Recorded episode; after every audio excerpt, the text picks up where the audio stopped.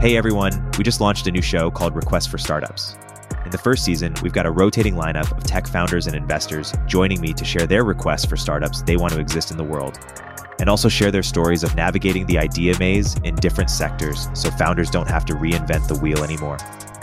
The first episode is out now. We cover better dating apps, references as a service, and we work for productivity. Listen first, then build. Video episodes of the show are on our Substack. You'll find a link in the description. Podcasting has incredible strengths and incredible weaknesses as a medium. The strengths are that you have a deeper level of relationship with the audience that feels more personal and leads to more retention, I would say, than almost any other medium. I think of different mediums as having kind of natural sort of like Dunbar numbers of like how many different channels do you regularly frequent and can you like kind of hold in your head as at once as like a yeah, here's like what's in my rotation. I'm on a whole bunch of different sites all the time and maybe newsletters is like smaller because I'm actually inviting them into my inbox, but it's pretty easy to skim. It's pretty easy to just archive something if it's not for me. And then video is kind of similar where it's like there's just tons because like YouTube will show me a million different channels and I'm searching for whatever random thing and there's some new channel, but it, I've never heard of, but it has a video on the topic that I wanted. So I've got the information. But podcasts, it's not like YouTube where people use it to like search. Like there's almost no search driven podcast listening because you can't skim it video you can skim a little bit more easily. It's like less easy to skim than text. There's like way less obvious signals of quality externally whereas podcasts it's like there's no information on like how popular a given episode is or a given show is. There's some but it's like very indirect and hard to find. So all you can really go on are like pre-existing trust signals like someone told me that this was great. Welcome to Media Empires, where we sit down with the most influential media creators right now to learn exactly how they built their empires. Our aim is to extract the secrets of top tier podcasters, newsletter authors, and media creators who are breaking the old rules for media success. Whether you're looking to start your own empires or simply curious about the nuts and bolts behind media businesses, you'll find valuable insights and tactics in each episode. Grab your headphones and let's dive in. This week on Media Empires, we're sharing an interview I did with Nathan Baschez. We discuss the strengths and weaknesses of podcasting versus video content and newsletters plus growth and monetization strategies within those realms. We also dive into Nathan's work with Every Inc as well as Lex, an AI powered writing tool that's built to revolutionize the writing process. Since its launch in 2022, they've raised a $2.75 million seed round led by True Ventures. Without further ado, here's Nathan. Nathan, welcome to the podcast. Thanks so much for joining. Thank you for having me. So we obviously go way, way back in that you helped build the initial version of Product Hunt, and I've seen yeah. you, you from Product Hunt to General Assembly through through Substack, through Every, maybe, maybe some other things in, in between there. You were part of early on, on, that community as well. We go back before that. I don't know if you remember, but the first time we met, it was at a hackathon, probably one that in our Michigan? friend Dave Fontenot created, and you were like freestyle rapping yes. in front of the nerdiest group of people to ever hear a live freestyle rap, and it was an, it was it was a really good time. Yes. that was my first impression of you, Erik Torenberg. Yes, wow. I got to see you a little bit in between your time between Substack and Every, and I want you to take us back through the idea maze of how you one got excited about just kind of like the future of publishing and then there are a number of things you, you could have pursued like, like you did explore the substack path and worked there for a bit as a leading product. How did you land on every as the as the as the model? Yeah. And then i'm curious and then we'll, we'll go from there. Yeah well there's kind of two pieces. So one was when i was at substack I just observed how hard it was to make the model work if you didn't already have a big audience, right? And back then we didn't have any of the stuff they have now where there's like the network, right? Where you can if you write something and you catch the attention of other writers, they can sort of build ways to recommend you to their to their audience and then you can grow really quickly through some of that stuff now. But back in the day we didn't have any of that. And I just noticed it, it means so much to have distribution, right? And like being able to tweet a link is not distribution. That's just that's still your own distribution. And so there has to be ways for people to get in front of readers because there's way more people who are capable of writing great things that would inform, entertain, inspire, whatever, than there are people with big audiences.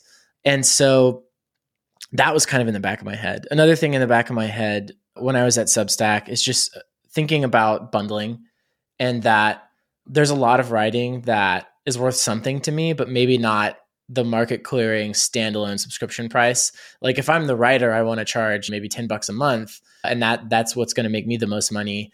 But if I'm a reader, maybe I like it a little bit. I might, I might, I'm aware of it. I might be willing to pay like three bucks a month for it, but like not 10. So I just don't get access to it and they don't get my $3. But bundling is a way to kind of make that work. Where if you have people with different preferences, some people might be willing to pay even more, like 15 bucks. They get sort of a bargain for getting it for 10. Other people, they wouldn't have bought standalone, but it kind of averages out. And then you create like really a huge amount of like cons- consumer surplus from bundling when you can make it work. Of course, the difficulty is you got to convince writers to sort of like join together. So one reason to join together might be having a lot of distribution to an audience, right?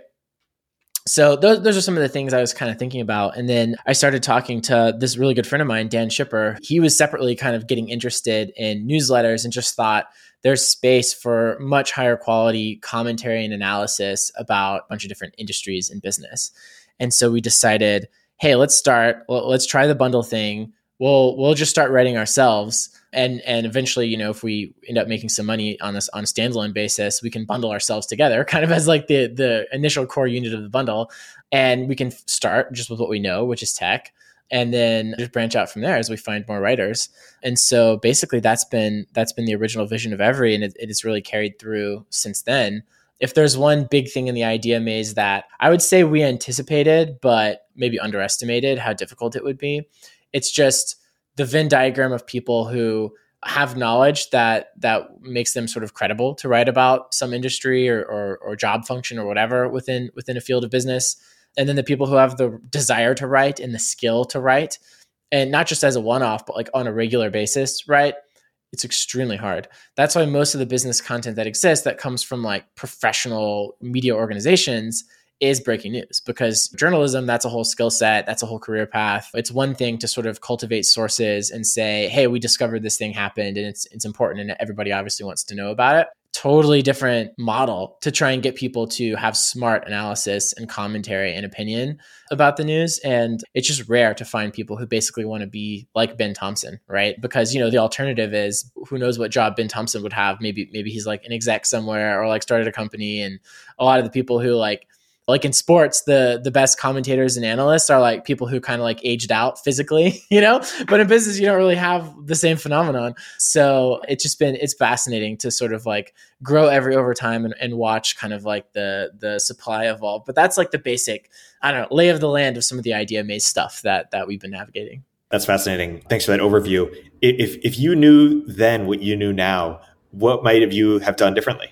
Great question well, one thing is so we made a shift at some point a year or two into the business where we realized that we should really focus and consolidate our efforts on like a very narrow audience. I think we sort of out of the gate aspired to be kind of like the athletic for business, right? Where it's like, all right, what are all the industries? Make a map of them and we'll find like a person for each industry. And what we realized is when you do it that way, you don't really experience any of the power of like a bundle and building distribution and all that kind of stuff. So all the forces that might want to keep people together don't really exist yet. Whereas when we wanted to get other people to write about the stuff that we had built our personal audiences around, I mean, that worked really well. I could like publish a guest post that I personally knew was good and the audience would love it. And it would like it, that worked every time it's hard to find those posts, right? But it was it was a lot easier than starting from scratch on like I don't know the cannabis industry. Like who knows if our audience cares, right? So that was one thing. And if I could do anything differently, I would just have learned that lesson faster, I guess. And another facet of that is just like personalization.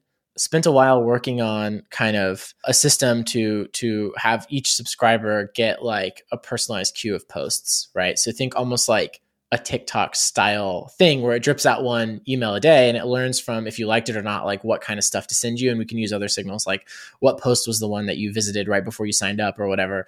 And I think we quickly learned like most personalization for us didn't matter because we weren't really covering like a super diverse set of topics. It was just like tech was what was resonating and specifically like tech Twitter type topics. So we realized that like uh, just picking the greatest hits performed better than than personalization. So really like going from this kind of long-term vision to much more focus on well like what's the best starting point which looks much more like a, a solitary newsletter or like a magazine right like a traditional magazine where it's like everyone gets the same thing basically, and you build one audience around that.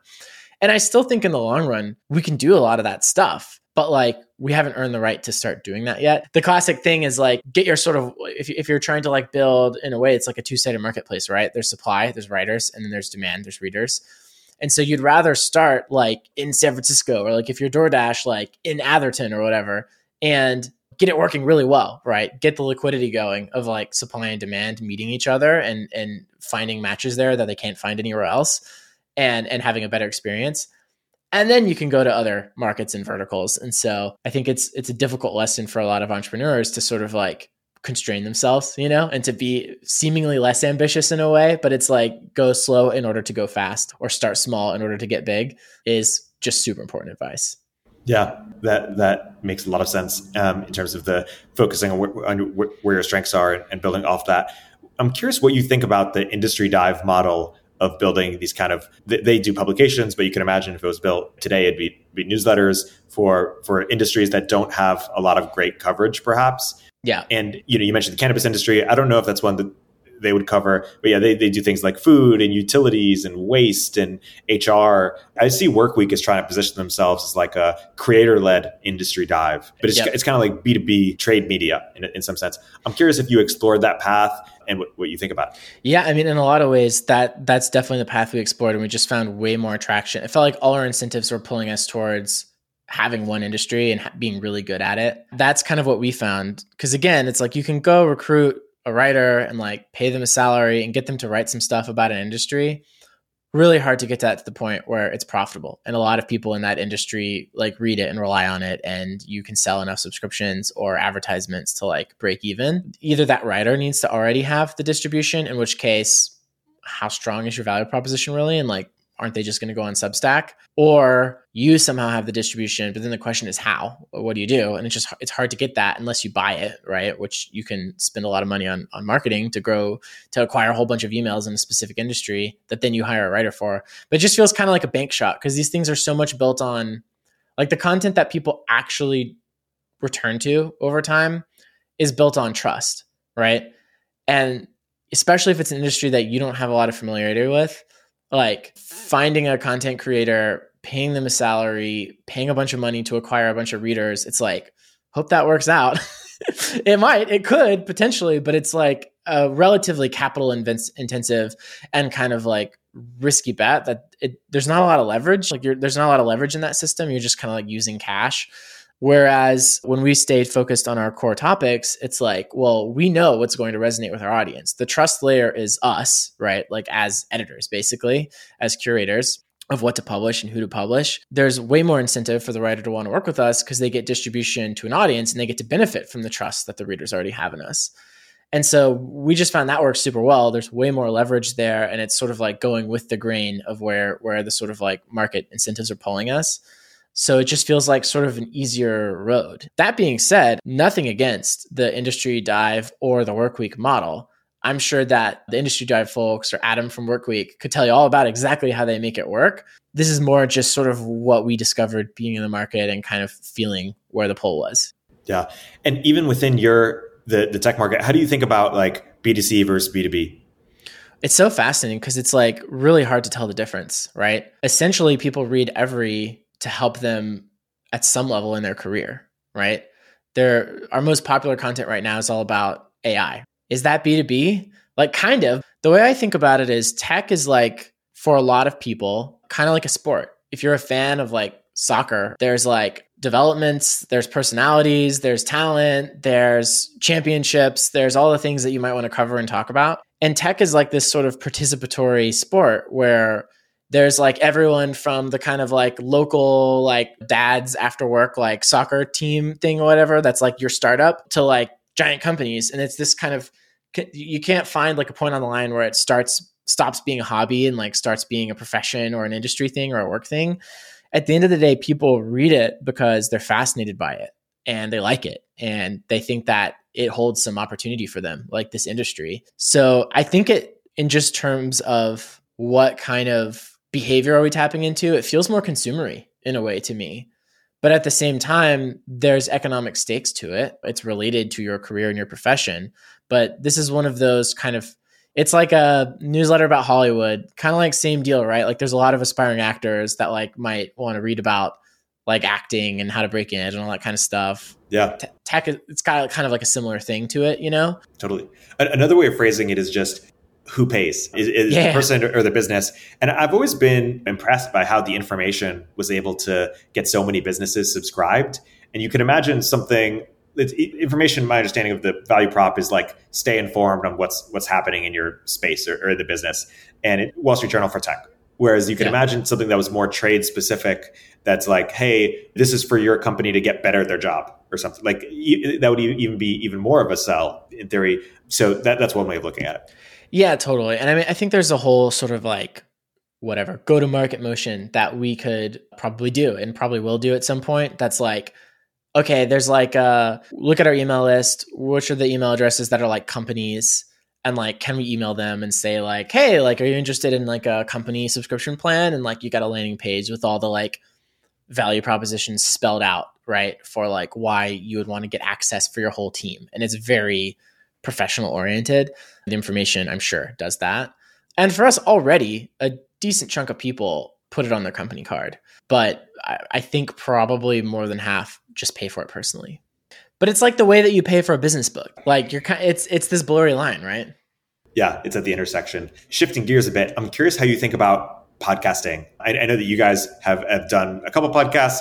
I'm curious if you've explored it seriously as like a, a business unit. And I'm, I'm curious because one idea I'm exploring is kind of the industry dive, but like podcast centric. Mm-hmm. And I, I, just don't know how to compare. Like newsletter seems like a very straightforward business. You either get a lot of subscribers or you don't. And there are other ways of monetizing, of course. And there is a big debate about subscription versus, versus ad, which we'll get into. But podcasting seems not as straightforward, unclear how it gets really big. You don't have first party data. And so I'm curious how, how you how you think about that and what you would advise people who are exploring maybe yeah. podcast networks around niche topics. Yeah, podcasting has incredible strengths uh, and incredible weaknesses as a medium. The strengths are that you have a deeper level of relationship with the audience that feels more personal and leads to more retention, I would say, than almost any other medium. Maybe YouTube has some similar qualities, but I think of different mediums as having kind of natural sort of like Dunbar numbers of like how many different channels do you regularly frequent and can you like kind of hold in your head as at once as like a yeah, here's like what's in my rotation. And like what's in my rotation of web pages is just tons, right? Like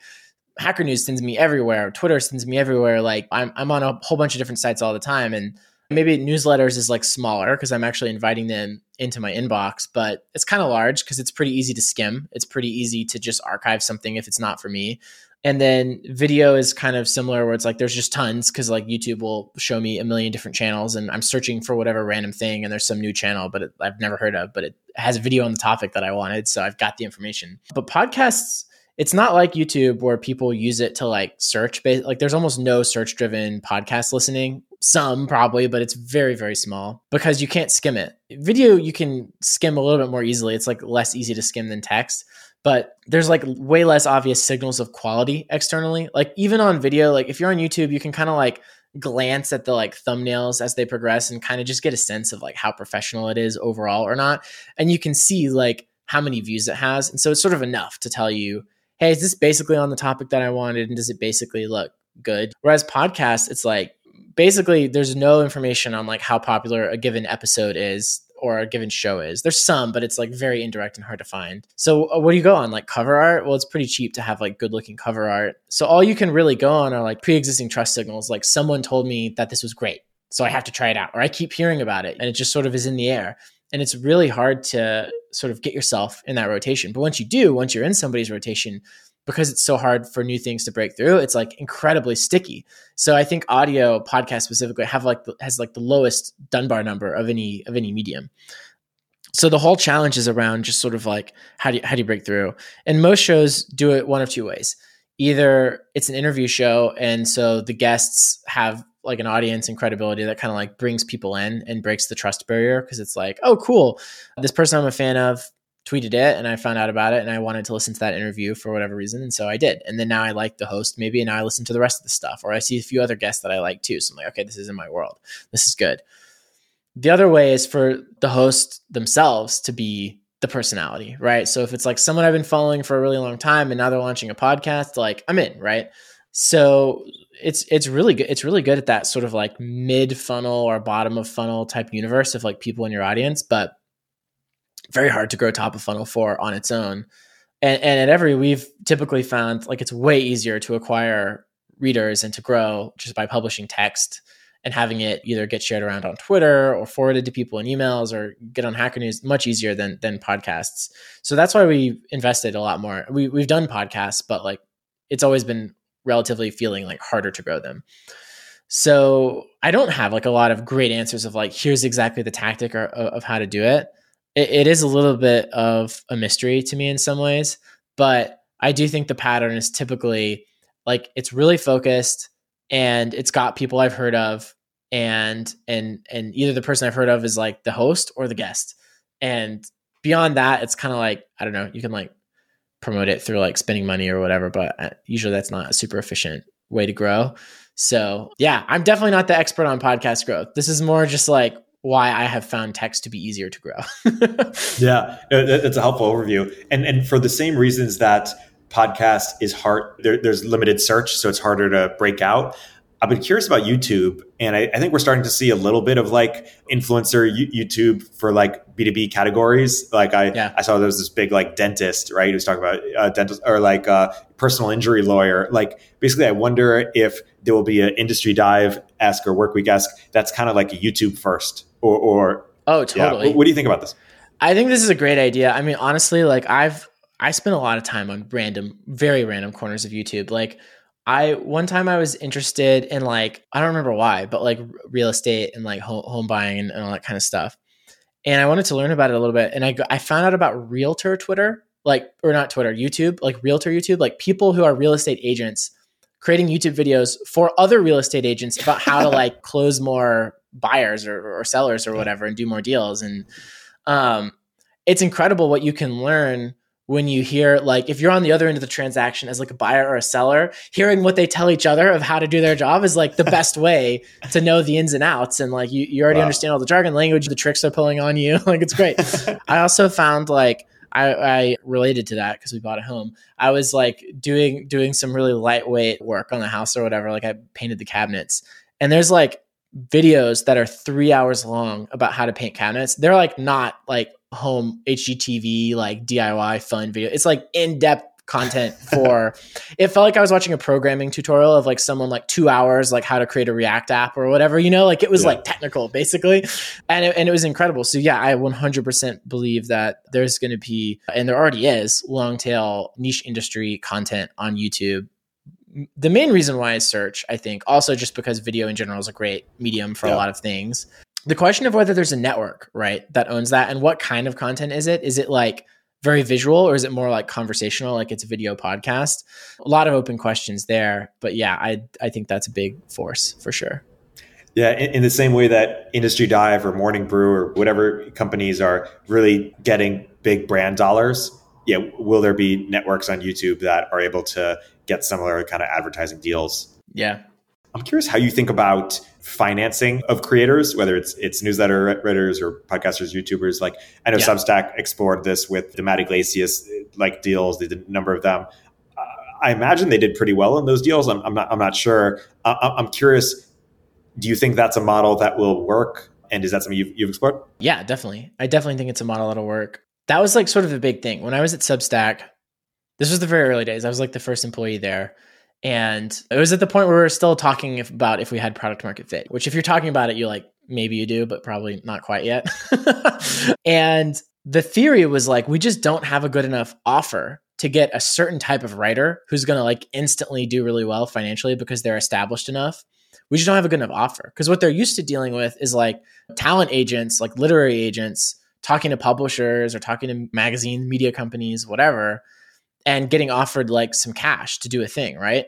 This was after I left, but basically when Substack like raised more money, they started doing these deals where they would, you know, it felt like a very legit thing. It built a lot of credibility and it unstuck a lot of people to go all in on their Substack by de-risking it for them, right? And so it, we didn't have to craft the exact same kind of deal that you would if you're a book publisher or whatever else. It, made much more sense for sort of like the the Substack model. Yeah, I think that's I think that's a huge thing. I do think it's sort of like any business that's a creator business is really like a talent business, you know. And so it's not like a consumer app the way that you acquire users. There will be some users who just sort of organically emerge on the platform and do really well, but you end up acquiring more of those if you also get people who have already been successful as long as they are actually committed to doing your thing. Like if you have some brand like if you're if you're tiktok and you like do deals with movie stars like it's not going to work because tiktoks are not movies. And so for them it makes much more sense to rely on more of this sort of like organic creator figuring out the new medium.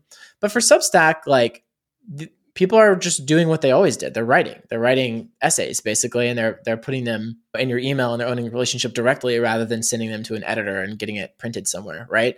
But it works really well for like columnists basically because because they're just doing what they've always done they're practicing their same craft they're just sort of taking their talents to substack rather than rather than selling it to a media company so yeah I, th- I think having having sort of creator deals makes perfect sense and then the question is sort of my understanding is that Substack and, and, and a lot of other companies that are similar have slowed down on that kind of thing.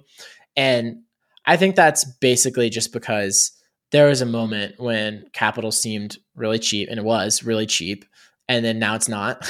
and everyone has to be a lot more conservative. And these companies are also, they've gotten past like this, the hump that that helped them get past. Like when you don't have a lot of big name writers, it helps to like unstick a lot of the first ones. And then once you've already unstuck them, you don't have to do as much to get the next ones and the next ones, right? So they've already sort of got the flywheel turning and they can ride on that momentum without having to spend as much cash, which is, you know, obviously a riskier thing to do today than it was a year and a half ago or whatever. So yeah, I think I think they're great, but you got to be careful about it. And the other thing I'll say on it is it matters a lot the exact way that you structure it it has to be the kind of deal where when you make a bet, you can make like more than your money back because you're going to bet on some that don't pan out. So it has venture esque return profiles, and I, don't want to say venture. It's just it's risky, right? so um, so so you you have to be able to have your winners pay for your losers, basically. Yeah, one thing I'm interested there in just creator financing is like if it's if it, it potentially open up not just to the Substacks of the world, of like faceless record labels. I love Substack. I don't, I don't mean that in a diminutive way. What I mean is like, will it also open up to the public? Like, could there yeah. be like angel investing where I could invest in your Substack or I could invest in 15 Substacks and like venture, one of them would pay for all the others. But I, I think the only way that makes sense is if it's almost like a 360 deal. Maybe newsletter writer, you're more aligned because like, yeah, yeah. whereas like a YouTuber, it's unclear that monetizing in different ways. But Slow is experimenting where they're giving uh, Slow Ventures giving one million dollars to YouTubers for like five percent of everything they make for the next thirty years or yeah. something. And I, I suspect that model is going to be pretty controversial, and I don't know how well it's going to scale relative to like more of a clear bank for YouTube, yeah, yeah. like a loan, basically. Yeah, and similarly, I guess like you front the money or like could I angel invest some with Substack and do I get five percent of it forever or, or whatever my percent is forever or I'm just curious, like, will it open up? What's exciting to me about it, if it opens up, it means that there's all this capital flooding in. And if there's all this capital flooding in, that means that there could be more writers. Like, I was also excited by the pre subscribe thing. Mm-hmm. Um, sort of like, if you leave your job, you have this capital that's like de risked it for you or this investment. That's, yeah, totally. Th- there should be that for, for startups too, by the way, like a page with like prospective employees at yeah. companies. Like, if they leave this company to start something, I'll back. And you, you kind of have that informally, like, uh, and VCs will do that. Yeah but I'm, I'm curious if you could formalize within tech, but even with other with other categories. It once you introduce this like investing kind of ecosystem, then there's just more of it. Yeah, totally. I think the tricky thing about it is basically making sure that there's an easy, clear way to sort of account for like because these things they don't really have exits in the same way, right? So if you're doing some sort of like profit share over time or revenue share over time, it's like well, what are all your sources of revenue and how do you report them, all this kind of stuff. And it's it's kind of tough. I can imagine the slow version of it working because it's like a large amount of money on maybe a smaller amount of people. And so you're you're placing bigger, sort of more concentrated bets and you can sort of afford the transaction costs of like maintaining those arrangements over time. The idea of doing it as sort of like a crowd level or having it try and be a very like frictionless low transaction cost thing is tough. I think that's why it makes a lot of sense for the platforms to be the arbiter of this the people who sort of pay out the money because substack doesn't have to ask you how much money you're making. And and so i think i think the platforms are probably in a, in a little bit of a better position to do advances or other kinds of deals like that. I know youtube has done some stuff like that and lots of people Snap has like the sort of spotlight, I think is what they called it, where they would do like a million dollars a day to people who created good content. Some of it's just kind of like a prize, you know, it's like a lottery almost, yeah. or like oh, somewhere between a lottery and a competition. But it's, I think, I think there's an increase, there's going to be an increasing professionalization of the structures that produce media sort of native to the internet versus media companies that use the internet to distribute their content and it's a real it's going to become an increasingly blurry line. And the whole the whole meme from like i don't remember when it was but like the whole idea of a platisher you know the medium like we're a publisher but we're also a platform it was like a joke kind of but i think it's real. Like i think that over time those those lines are going to really blur because there's some controversy about this with substack. It's true if you're betting on someone if you're financing them you really are kind of publishing them. Like it's a different relationship than if someone signs up for some software that you really had nothing to do with them so it'll be interesting to see sort of how it evolves. But my expectation, the way the at the sort of biggest picture, the way I model it in my head is like the internet comes along and there's like native creation happening organically on the internet. And it's this whole ecosystem that's growing more and more sophisticated over time. And it's sort of moving up market. And it's like not not just as any individual thing, but like the whole ecosystem is moving up market to like compete with different traditional entertainment and information industries. And so the the end products get more and more sophisticated. They're they're capable of handling more and more investment.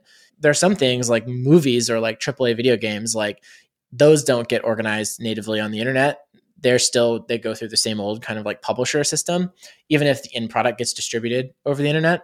But if you you could think of it like forums and blogs and stuff, and then Substacks like kind of getting a little bit more professional and like what happens when movies maybe get made more organically and people just post it you know? Like everything is posting in the future. It, it, it's sort of academic but i think it's kind of an interesting way to model things because so far i feel like it's proving correct that the thing we used to call social media that was just like people communicating actually it has split into more of a two-sided marketplace of like people who specialize in creating things that entertain and inform and then audiences. And and it's kind of separating itself a little bit more from just like free for all communication where everyone's kind of like at the same level yeah, that, that's a really interesting model. Thanks for sharing it. We have about 10 minutes left. And so I want to uh, share with you the two big topics that, that I want to cover uh, and then yeah. that you go off. So, one is basically put, uh, if you were running a, a, media VC firm or a VC firm focused on investing in the media, the future of media, you could use that as broad as you want. I'm curious where you would be excited by and um, what your request for startups w- would be that's one angle. The second angle is I want to hear more about Lex. Uh, you, you, launched it a, yeah. few, few, months ago. It, it, blew up. We'll be launching this, uh, releasing this podcast after your, your big announcement. I want to hear more about where you're taking it and, and what people can, can expect. Right. So VC wise, there's stuff that's exciting to me in media, and it just I think it's cool. I think it's going to make the world better. I'm not as convicted about it as like a VC bet, and so specifically putting on the VC hat, I think the most exciting opportunity now is in creation tools that incorporate AI in some way to if you think about like why do people create content of any form? It's because they have some goal right? They have some end goal in mind. And the tools now feels like there's a lot of potential energy to help them get people at a higher probability of success towards their goal through assistance or augmentation from the, from the AI and I think it's just starting. It's obviously this is like the most hyped thing right now. It's like the most cliche thing to say. I also think it's real. For what it's worth, like I don't I don't jump on every bandwagon. It doesn't mean I'm right or wrong every time, but like I mostly have been distantly curious and intrigued by like web 3. This I'm like this makes sense to me. I just I feel the very real utility in in my process as a writer, right? And it's just like the earliest, roughest form of using large language models to, to make my writing better. And I really think there's a lot of this is obviously leading into Lex, but I think there's there's a lot of sort of misconceptions about how generative AI can get used.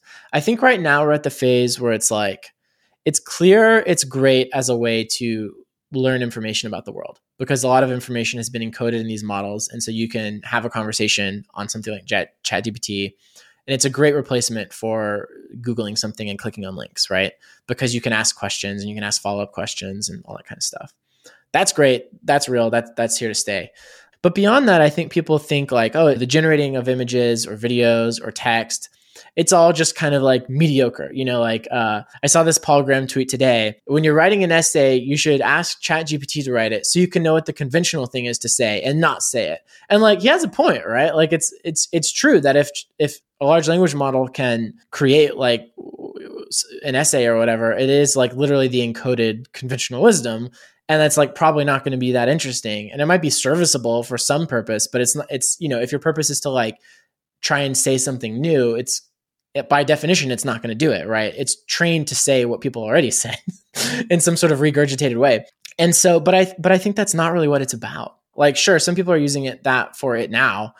I think what large language models or really any type of generative AI um, algorithm is about is it is a new type of tool. We used to have these sort of very direct manipulation tools where it's like, here's a pixel and I can paint it a certain color, and then I just choose what all, what color all the pixels are going to be, and then I have a picture and then we had tools like, well, what if you could like select a certain type of color and like crop that out so you can like remove the background or whatever, right? That didn't necessarily require AI, but it was like a more advanced level of tool, a more advanced level of manipulation. Similar thing with programming. Imagine if you stripped away all the like syntax highlighting or all the static analysis that you can do to predict like, hey, you're going to run into a bug here, even before the code technically runs and you have to like hit the error message when you're actually running the code. There's there's all sorts of tools that programmers are used to that allow them to create things at higher levels of complexity. And you can still dive down to the lower level when you need to but it just it gives you new capabilities and it sort of guides you towards things that might be more likely to succeed. And i just think it's a huge mistake to think of the only capability of it as like you ask it to do something at a super high level and it just does the whole thing for you in this kind of mediocre way. I just think that's that's nowhere close to the most exciting use of of this kind of technology. So basically that's what Lex is about. And that that's the whole theme I think that I that I would invest in if I was investing in media is investing in media creation technology, which is why I'm working on on Lex. Is basically it's a AI powered word processor that unlike all the other AI word processors on the market, like believe that the most interesting use of it is to help you write better, to unlock your best writing rather than to do your writing for you in some really fast and cheap way, but kind of with a conventional or mediocre output. And I think it's totally fine to help people like whatever generate a first draft with the AI or, or, whatever else. But the kinds of stuff that I'm thinking is like to sort of replicate. I've been really fortunate to be able to work with some great editors, and that has made my writing so much better in like a lasting way.